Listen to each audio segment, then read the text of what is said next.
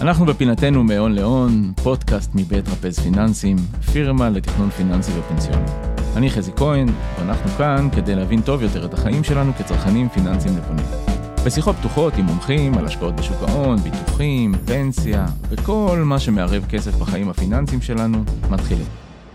טוב, היום אני שמח לארח את uh, תומר שלו, מנהל הידע המקצועי בקבוצת מיטב. תומר, מה שלומך?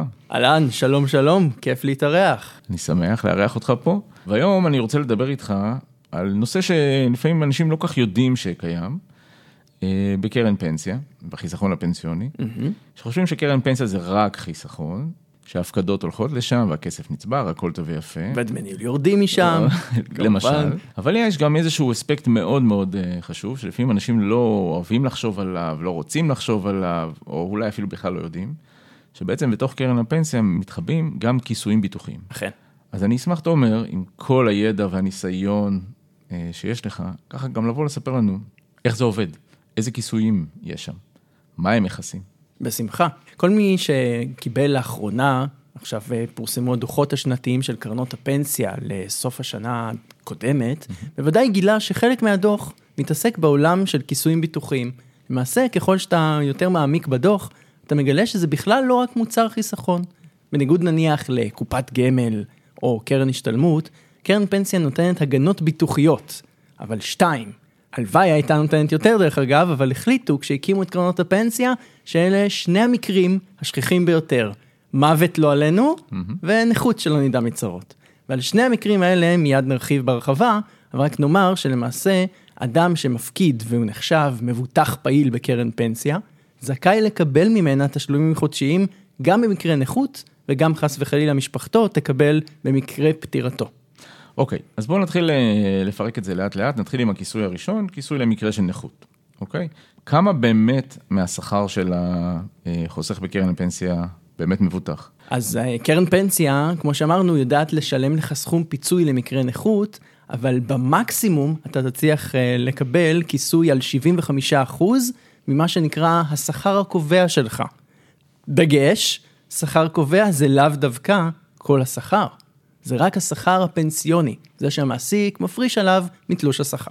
איך, איך החוסך יכול לדעת מהו השכר הקובע שלו? הדרך הכי פשוטה, יש שתיים למעשה, אבל הכי פשוטה, כל חודש אנחנו מקבלים תלוש משכורת מהמעסיק שלנו.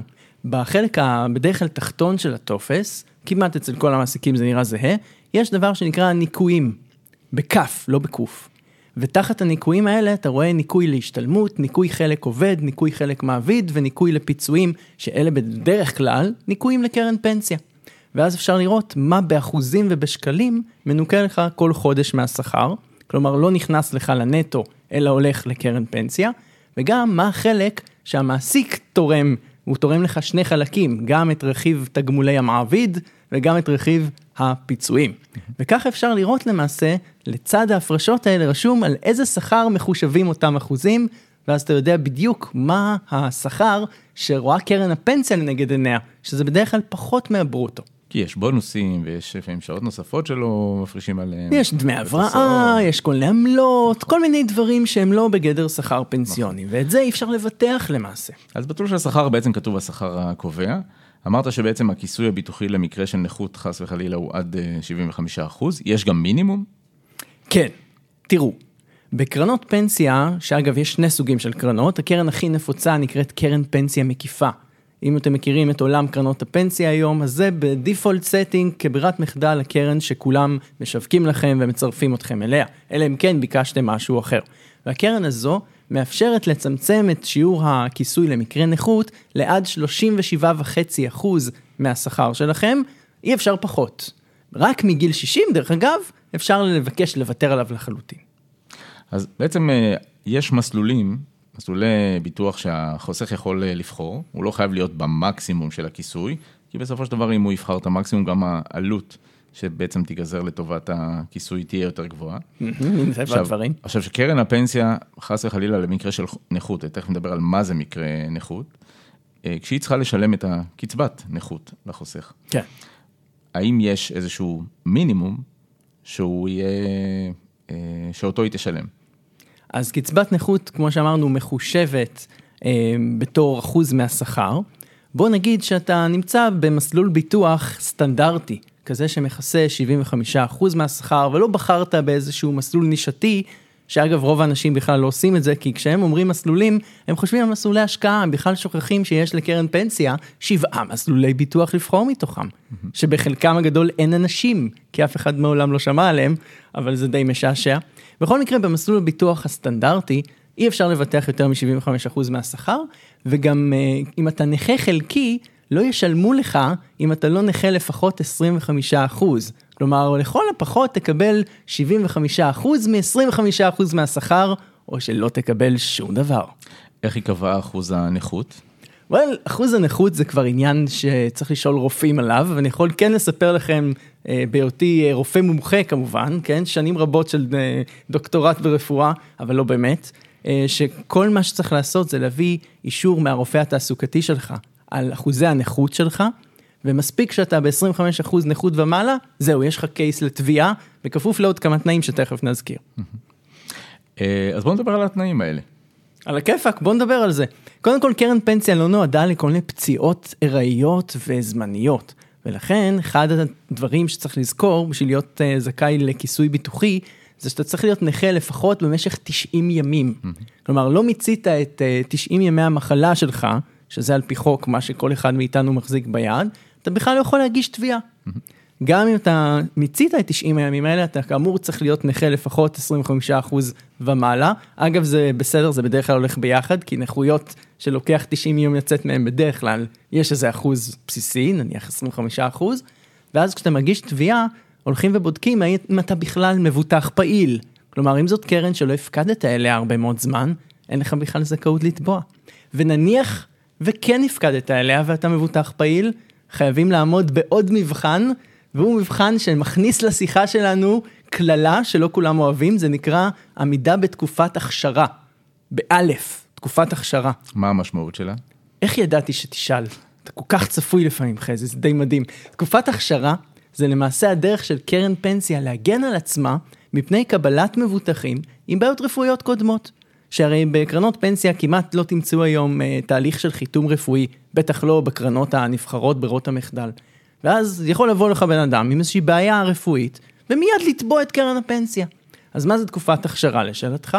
זה תקופה של 60 חודשים, זה חמש שנים, שבמהלכן, אם קורה לך מקרה ביטוחי כתוצאה ממצב רפואי קיים שנכנסת איתו לביטוח, אתה לא זכאי לקבל תשלום, למרות שאתה 90 יום נכה, ולמרות ה-25% המינימליים של אחוזי נכות. אז בואו נדגיש פה שתי נקודות חשובות. אם בעצם יש אירוע רפואי שגורם לחוסר יכולת לעבוד, לנכות, אבל הוא אירוע חדש, לא כזה שבעצם התחיל לפני שהצטרפת לקרן הפנסיה, אז תקופת ההכשרה היא בעצם לא רלוונטית. לחלוטין, כי אירוע חדש בהגדרה לא מופיע כמצב רפואי קיים, אם נפתח את התיק הרפואי שלך נכון למועד ההצטרפות לפנסיה, לא נמצא שם שום דבר בקשר אליו. והדגש השני, כשהסתיימה תקופת ההכשרה, הסתיימו חמש השנים, בעצם גם רפ... מצב רפואי קודם להצטרפות, הוא כבר הופך להיות מכוסה. נכון, ואני אפילו אפנק אתכם בפריט מידע נוסף, נניח שהייתי בקרן פנסיה א', הייתי שם שלוש שנים, ואז עברתי לקרן פנסיה ב'. קרן פנסיה ב' לא תחכה עכשיו חמש שנים של הפקדות רצופות, כי היא כבר קולטת את ותק התקופת הכשרה שכבר הצטבר בקרן המקורית. ולכן נותר לי רק לשרוד שנתיים בלי מקרה ביטוחי, ומיד אני יכול לתבוע את קרן ב'. אני מת על ההומור שלך. רק שלא נאחל לכם כמובן שתצטרכו להשתמש בטיפ הזה, אבל אם כבר, שתדעו. אז רק בריאות. כן. עוד דגשים לגבי כיסוי אה, נכות, לפני שנעבור לדבר על הכיסוי הבא? כן, כיסוי נכות, יש שני סוגים ממנו בכדור הארץ. אחד נקרא אובדן כושר עבודה עיסוקי, ואחד נקרא אובדן כושר עבודה מקצועי. רוצה לנחש איזה מהשניים יש לקרן פנסיה?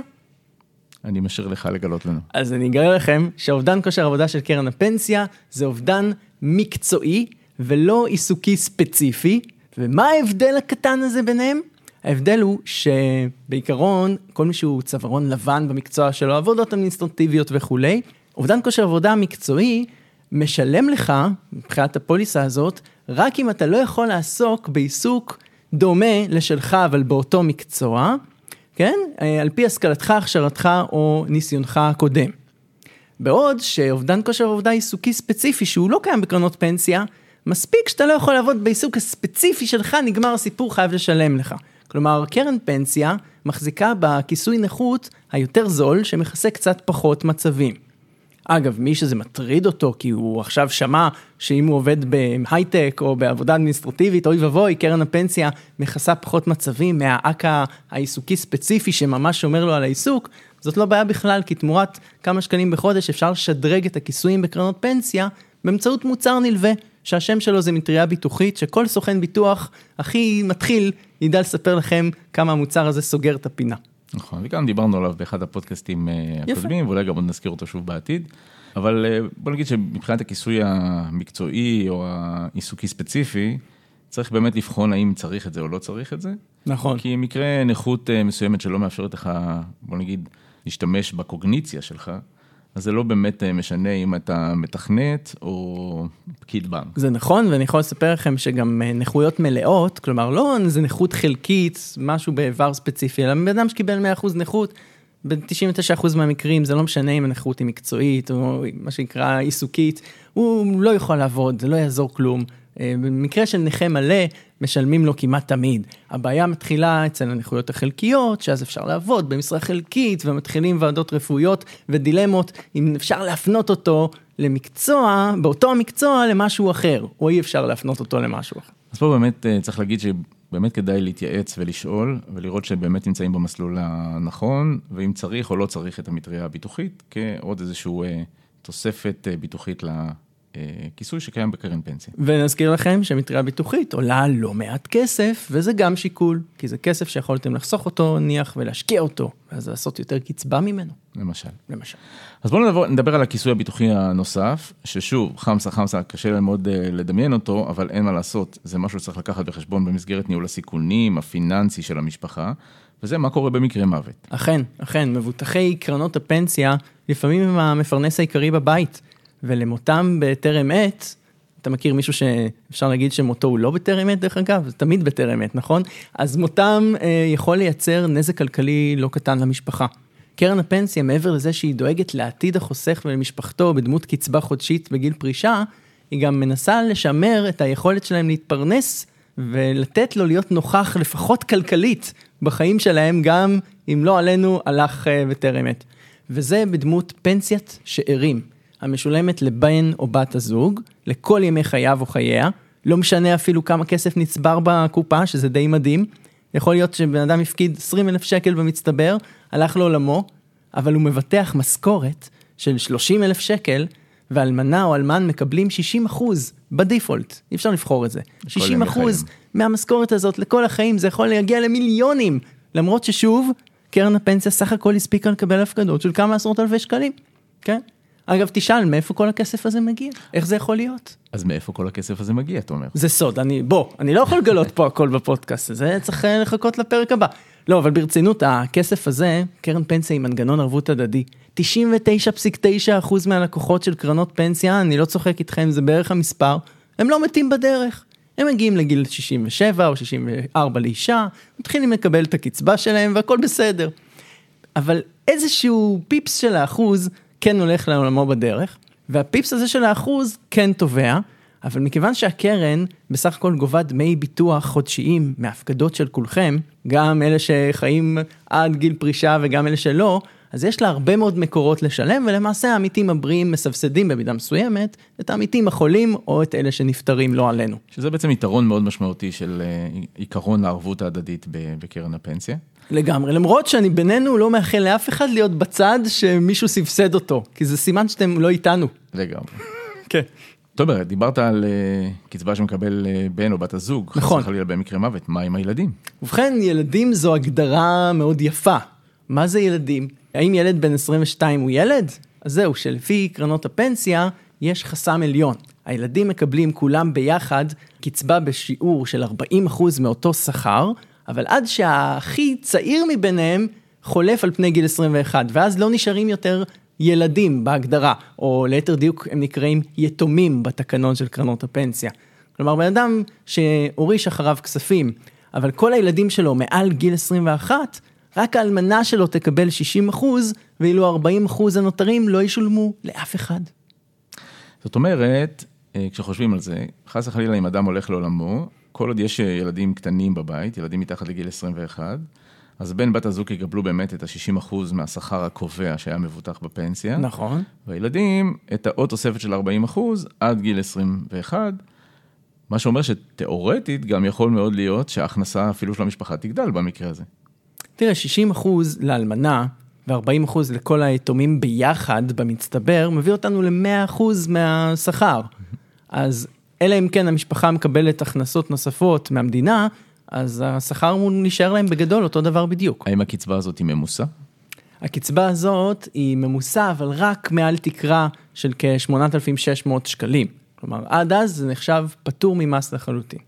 אז מה שאומר שבאמת יכול להיות שאפילו ההכנסה פה תגדל. לא שאנחנו נותנים רעיונות, אה, אבל... נכון, במקרה הזה של הכנסות נמוכות, יכול להיות שבאמת ההכנסה תגדל בקצת, אבל אני רוצה להזהיר, חזי, יש סעיף בתקנון שאומר, ואני מצטט, אם נודע לחברת הביטוח או לקרן הפנסיה, שאחד או יותר מהשאירים הביאו במזיד למותו של המבוטח, תישלל זכאותם. טוב, תומר, אנחנו לא הולכים לשם. לא הולכים לשם? אל, לא? אל תיקח אותה. אוקיי, אין שום בעיה. אה, אז אה, מבחינת שאירים, כן. אוקיי, קצבת השאירים, איך ומתי ניתן לתבוע, איך יודעים אה, להגדיר לקרן פנסיה מי השאירים וכולי.